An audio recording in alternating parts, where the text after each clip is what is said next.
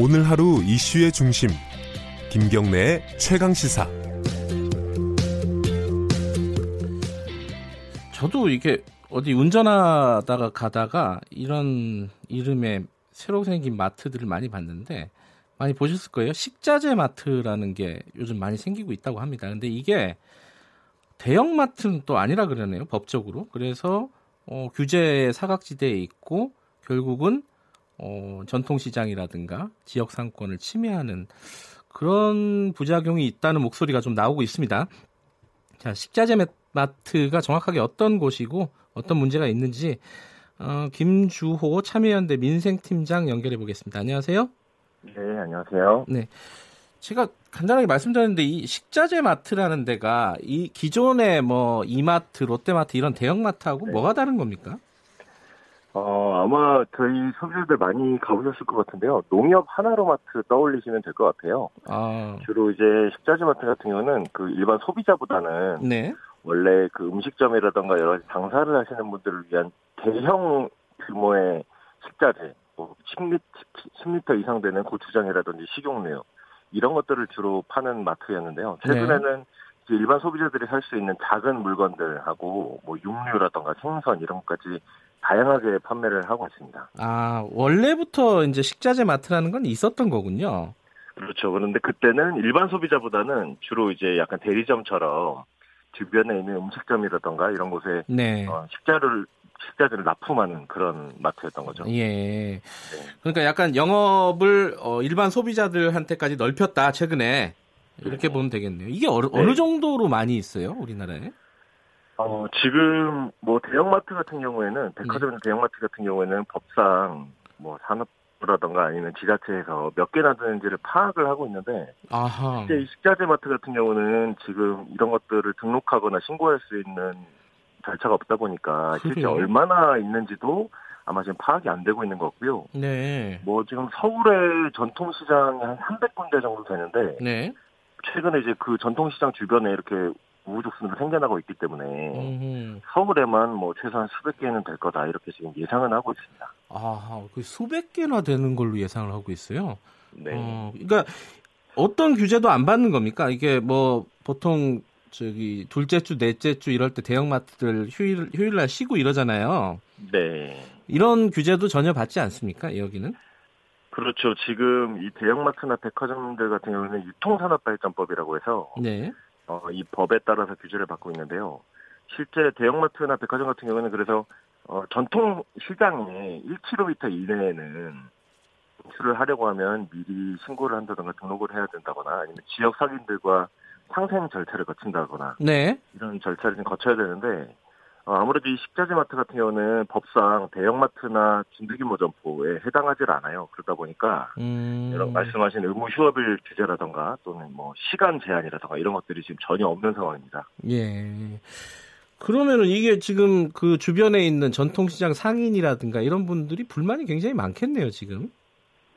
그렇죠. 예전에는 이제 전통시장에 있는 뭐 식당이 이렇게 납품하는 정도였다면 이제는 네. 직접 소비자들에게 작은 소형 규모의 물건들도 팔고 있기 때문에 네.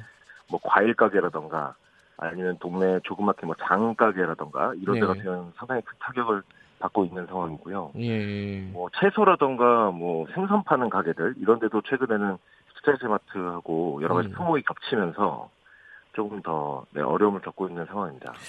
그러면 어쨌든 문제는 어 뭐 어떤 규제를 하려 그래도 이게 뭐 현황이라도 파악이 돼야 될 거 아닙니까, 그죠?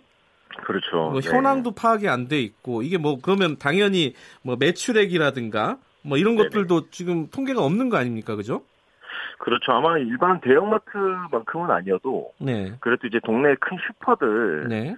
정도 수준 되지 않을까 이렇게 생각하고 있고요. 네. 그 다음에 원래는 이제 일반 소비자보다는 예전에 이제 주변 상인들한테 물건을 팔던데다 보니까 네. 아무래도 상품의 규모가 좀 크잖아요. 예, 예, 예. 그리고 뭐 한 4만 원, 5만 원 이상 되는 물건 구입하면 배달 서비스나 이런 것도 워낙 잘 되어 있기 때문에 네. 상당히 결제 규모가 이제 큰 편이죠. 그래서 아하. 저희는 이제 일반 마트보다는 마트하고 결제 규모가 비슷하거나 네. 조금 더 크지 않을까 이렇게 예상하고 있습니다. 그럼 어떻게 해야 되는 겁니까? 이게 여기서부터 좀 문제네요. 음, 네. 어떤 규제 방안이나 이런 부분들을 마련을 해야 되는지. 어, 지금 이 식자재 마트가 들어가 있는 전통 시장들 주변에 보면 늘 이제 뭐 이마트라던가 롯데마트 같은 이제 큰 마트들이 있어요. 네. 그런데도 불구하고 지금 이 식자재 마트들이 바로 옆에 음. 진출을 하면서 네. 엄청나게 타격을 입고 있는 거거든요. 게다가 네. 품목도 거의 사실 겹치는 거나 마찬가지고. 네. 그래서 지금은 유통산업발전법으로는 어떻게 뭐 할 수 있는 방법이 없기 때문에 지역 같은 경우에는 조례를 만들어서 이제 식자재 마트를 규제를 하고 있는 데도 있습니다. 최근에 어. 이제 대구시 같은 경우에는 어, 식자재 마트도 전통시장 1km 내에는 들어오지 못하도록 하는 이런 조례를 만들어서 상권 네. 영향 평가라던가 네. 지역하고 어떻게 상생할 건가 이런 계획서도 미리 내도록 하고 있고요. 예. 이런 것들이 좀 더 활성화되면 아무래도 전통시장 상인들과 식자재 마트 간의 좀 상생을 위한 네. 노력을 할 수 있지 않을까 싶습니다. 근데 이 조례를 제정을 하면요. 그게 네. 법에는 제정이 안 돼 있는데 조례로 하게 되면은 이게 뭐 예를 들어 뭐 위헌이라든가 네. 어, 법률과 충돌한다든가 이런 부분은 없습니까? 그렇죠. 실제로 그래서 지역에서는 이것 가지고 이제 문제 제기를 하는 경우도 있고요. 헌법소원이라던가. 예. 그리고 실제로 대형마트에 대해서 이제 지자체장이 상당한 권한을 가지고 있는데 네. 지금 네. 법상으로는 대형마트를 짓고 나서 이제 등록을 절차를 들어가다 보니까 네. 이미 지자체장 입장에서는 다 지었는데 이걸 음. 이후에 등록 절차를 밟아서 뭐 반려시키거나 취소하기가 참 어려운 상황이다 보니까 네.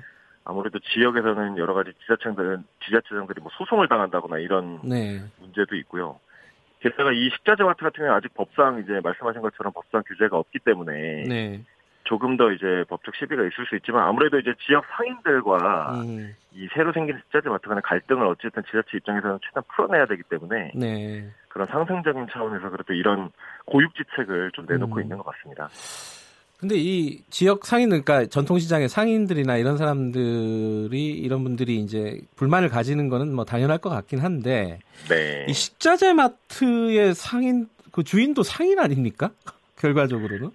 그렇죠. 이게 그래서 참 어려운 부분인 예. 것 같아요. 차라리 이제 뭐 롯데슈퍼라던가 예. 뭐 노브랜드 이런 경우에는 이제 대형 재벌, 유통 재벌들이 하는 데기 때문에 그러니까요. 예. 사실 뭐 법으로 규제를 충분히 할 수 있다는 명분이나 이런 것들이 좀 있는데 네. 식자재 마트 같은 경우에는 아직 이제 어떤 분들이 하는지도 파악이 잘 안 되다 보니까 음흠. 워낙 유형이 다양할 것 같고요. 네. 약간 그 동네에서 이제 오래 슈퍼를 하셨던 분들이 모여가지고 식자재 마트를 여는 경우도 있고. 아 그래요? 뭐 음. 이렇기 때문에 네. 이거를 그냥 일괄적으로 규제하기는 참 어렵다고 봅니다. 그래서 그 음. 지역에 따라서 네. 좀 상황을 봐야죠. 그래서 지역 상인들과 어떻게 상생할 거냐 네. 이런 것들을 미리 좀 논의를 할 수 있게 한다면 아무래도 지역에서 하시던 분들 같은 경우는 좀 그런 부분에 소통이 좀 쉬울 거 아니에요. 그래서 예, 예. 이런 최소한의 장치들을 좀 마련할 필요가 있지 않을까. 일괄적으로 규제하지는 못하더라도 예. 네 그런 규제를 좀 만들면 어떨까 싶습니다.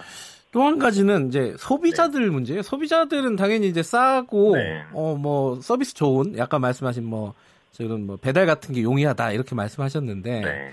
네. 그런 데를 선택할 수 있는 권리가 또 소비자들한테 있는 거 아니겠습니까? 소비자들의 선택권 문제 이 부분은 또 어떻게 해야 될지 이 부분도 고민일 것 같아요.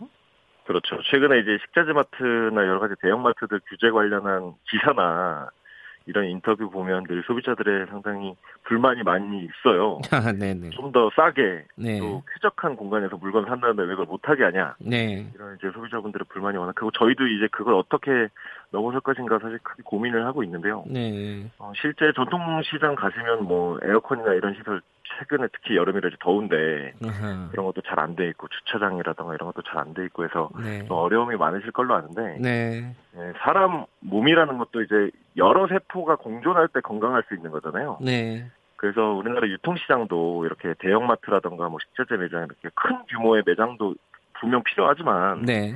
지역에는 이렇게 작은 반찬 가게라던가 또는 뭐 생선 가게라던가 이런 것들과 함께 공존함으로써 네. 지역 경제도 활성화시키고 또 소비자들이 필요할 때 급하게 또 마트 가서 물건 살 때도 있는 거잖아요. 그렇잖아요. 예. 그러다 보니까 이런 시장들이 좀 다양하게 있는 게 필요하다는 생각이 들고요. 그래서 지금 서울시 같은 경우는 실제 이 전통 시장들을 살리기 위해서 여러 가지 정책들을 펴고 있습니다. 뭐 음. 주차장 지원이라던가 네. 또는 뭐 배달 서비스도 이렇게 같이 할 수 있도록 네. 묶어준다던가 이런 정책들을 하고 있기 때문에 이런 노력들을 조금 더 기울여서 소비자들의 아무런 불편 없이 좀 전통시장이나 재래시장을 찾을 수 있는 여건을 네. 만들어야 될 것 같습니다. 이거 좀 다른 얘기긴 하던데 이 뭐 편의점 얘기도 그렇고 뭐 예컨대 지금 다이소 뭐 이케아 뭐 이런 어떤 또 종합 쇼핑몰 뭐 이런 것들도 여러 가지 좀 어, 규제의 사각지대에 놓여 있다 뭐 이런 비판도 좀 있더라고요. 그렇죠. 이제 어, 다이소나 이케아 같은 경우는 뭐 네. SSM이나 대형마트에 해당하진 않고 네. 문구라던가 아니면 가구를 전문적으로 이제 운영하는 업체들인데 예. 이런 경우에도 약간 법에 사각지대에 있는 게 사실이고요. 예. 다이소 같은 경우도 처음에 이제 나올 때는 문구류라던가 이런 지역의 문방구나 이런 데랑 겹치지 않도록 음. 판매를 한다던가 이렇게 했었는데 예. 최근에는 보면 이제 뭐 음료나 뭐 문구나 뭐 예. 주방용품 이런 거 사실 다 팔고 있어요. 그렇기 때문에 알겠습니다. 이뭐 네. 그런 부분에 대한 어떤 좀 여러 가지 대책들이 종합적으로 좀 네네. 고민이 돼야 되지 않을까 이런 생각이 드네요. 자, 네네. 오늘 말씀 감사합니다. 네, 감사합니다. 김주호 참여연대 민생팀장이었고요. 오늘 여기까지 하겠습니다.